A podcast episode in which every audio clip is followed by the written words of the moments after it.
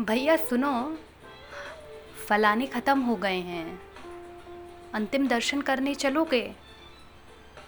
हाँ काहे नहीं हो रही भैया। चलो, चलते हैं। बेचारे राम बाबू बड़े अच्छे आदमी थे। कभी किसी का बुरा नहीं किया, बहुत भले मानुस रहे। और भी कुछ ऐसी ही बातें करते हुए पहुँच गए राम बाबू के घर। होरी और बिछड़ू। माफ़ करना, कौनो भूल चूक हुई हो तो राम बाबू भैया। राम बाबू भैया की अर्थी के पाँव छूते हुए वहाँ आया हर आदमी।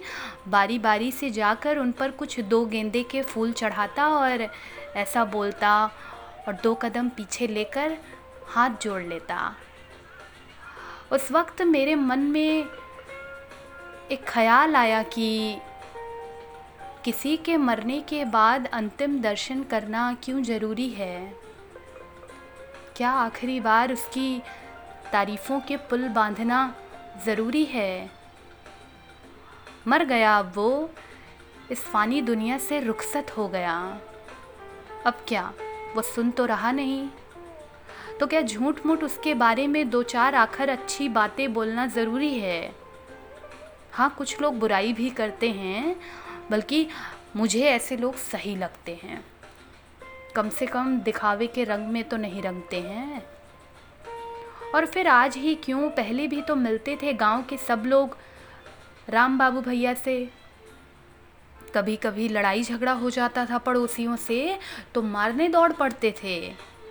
यही जो आज आए हैं दुख ज़ाहिर करने, सरेआम मार देने की धमकी भी देते थे। महीने भर से बीमार पड़े थे, बिस्तर पर ही सवेर साँझ होती रही, तब नहीं आया देखने कौनो इनको। तो क्या आज आना ज़रूरी था? ऐसा क्या कोई नियम है कि मरने के बाद प्रणाम करना, आकर हाथ जोड़ना, फूल चढ़ाना और पैर छूना माफ़ी मांगना ज़रूरी है? ज़िंदा रहते हुए भी तो माफ़ी मांगी जा सकती है। और अगर ये सब ज़रूरी है तो क्यों है? क्या ज़िंदगी रहते किसी की अहमियत समझी नहीं जा सकती? या मरना ज़रूरी होता है इज़्ज़त सम्मान एक मुकाम पाने के लिए? एक पहचान पाने के लिए? या किसी के जाने के बाद दिखावा करना ज़रूरी होता है?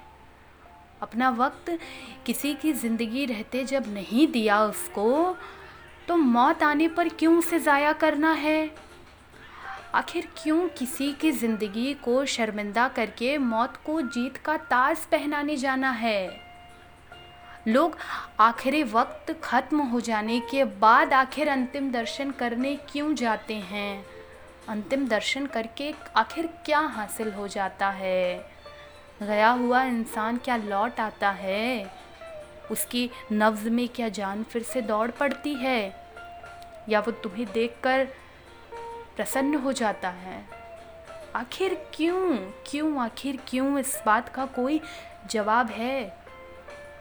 कि इस अंतिम दर्शन का असली अर्थ क्या होता है?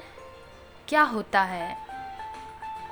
चलो, माना हर बात अर्थ से नहीं होती है, कुछ बातें निरर्थ भी होती हैं, मगर फिर भी।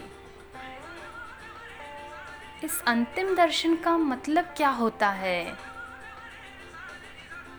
या एक बात कहो, सिर्फ़ शुद्ध दिखावे का कोरा उदाहरण होता है अंतिम दर्शन करना।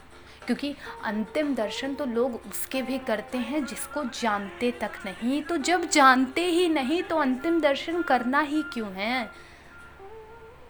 आखिर इस अंतिम दर्शन के रिवाज को निभाना ही क्यों है? क्यों?